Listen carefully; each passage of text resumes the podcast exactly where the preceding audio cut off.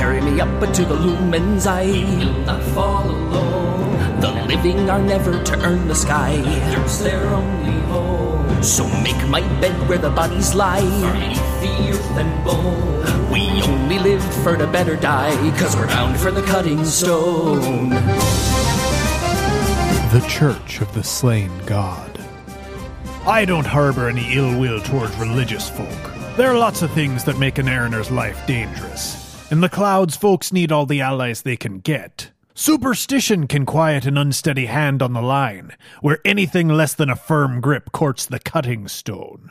But my generosity falls well short of tolerating the Church of the Slain God. Being as large as they are, I suppose it's a bit of a risk saying this to you, but most worshippers of the Slain God got something of a look about them. I'd like to think that even in my twilight years, I still got a keen eye for some things. No matter which port you call home, you must have at least heard of the church, even if you've never seen their red and purple robes or the strange masks they wear on their face. Their teachings are as old as the fall, and their history stretches way back to the Age of Nations. Of course, back then, the old church looked nothing like it does now. In the Age of Nations, the church was unremarkable in every way except for their reach. They preached to mariners and traveled the seas. This helped word of the church spread all over Sphere. There's an old sailor saying, "A god that finds bed with sailors wakes up on foreign shores." Now their god, and it was just the one, was supposed to be mighty, benevolent, and a prince above princes who suffered no pretenders. Can't say I know much about the old teachings, as they never suited my tastes for interesting tales. As their god was lordly, the church behaved similar to a nation, and by the time the nations realized the true influence of the church, they had found they were living with a powerful rival that they could not control. Many of the old wars were fought around the church.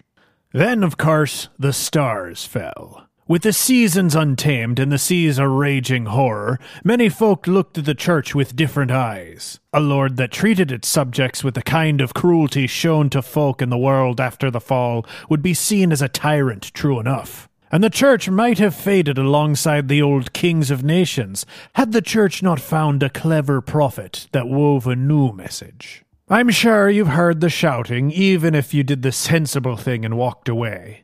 God is dead, brought low by insolence, indifference, and sin. Their body cast into the sea, and their angels dragged to the ground. In their heaven, an empty throne, surrounded by mourning lost souls. The world shall suffer as they have.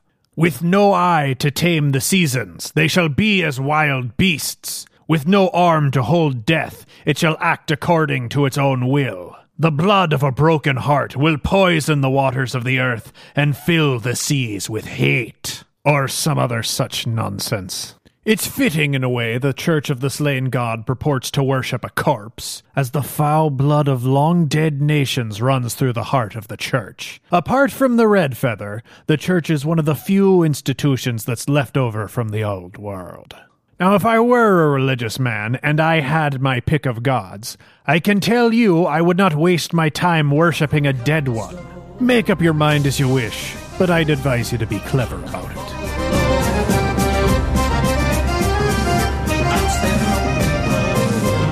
The music used for this piece was Bound for the Cutting Stone, composed and performed by Arnie Parrott. For more information about the new campaign, be sure to follow us on Twitter, @CampaignPod. And subscribe to the OneShot Patreon over at patreon.com/OneShot Podcast. You can also discuss it using #Skyjacks.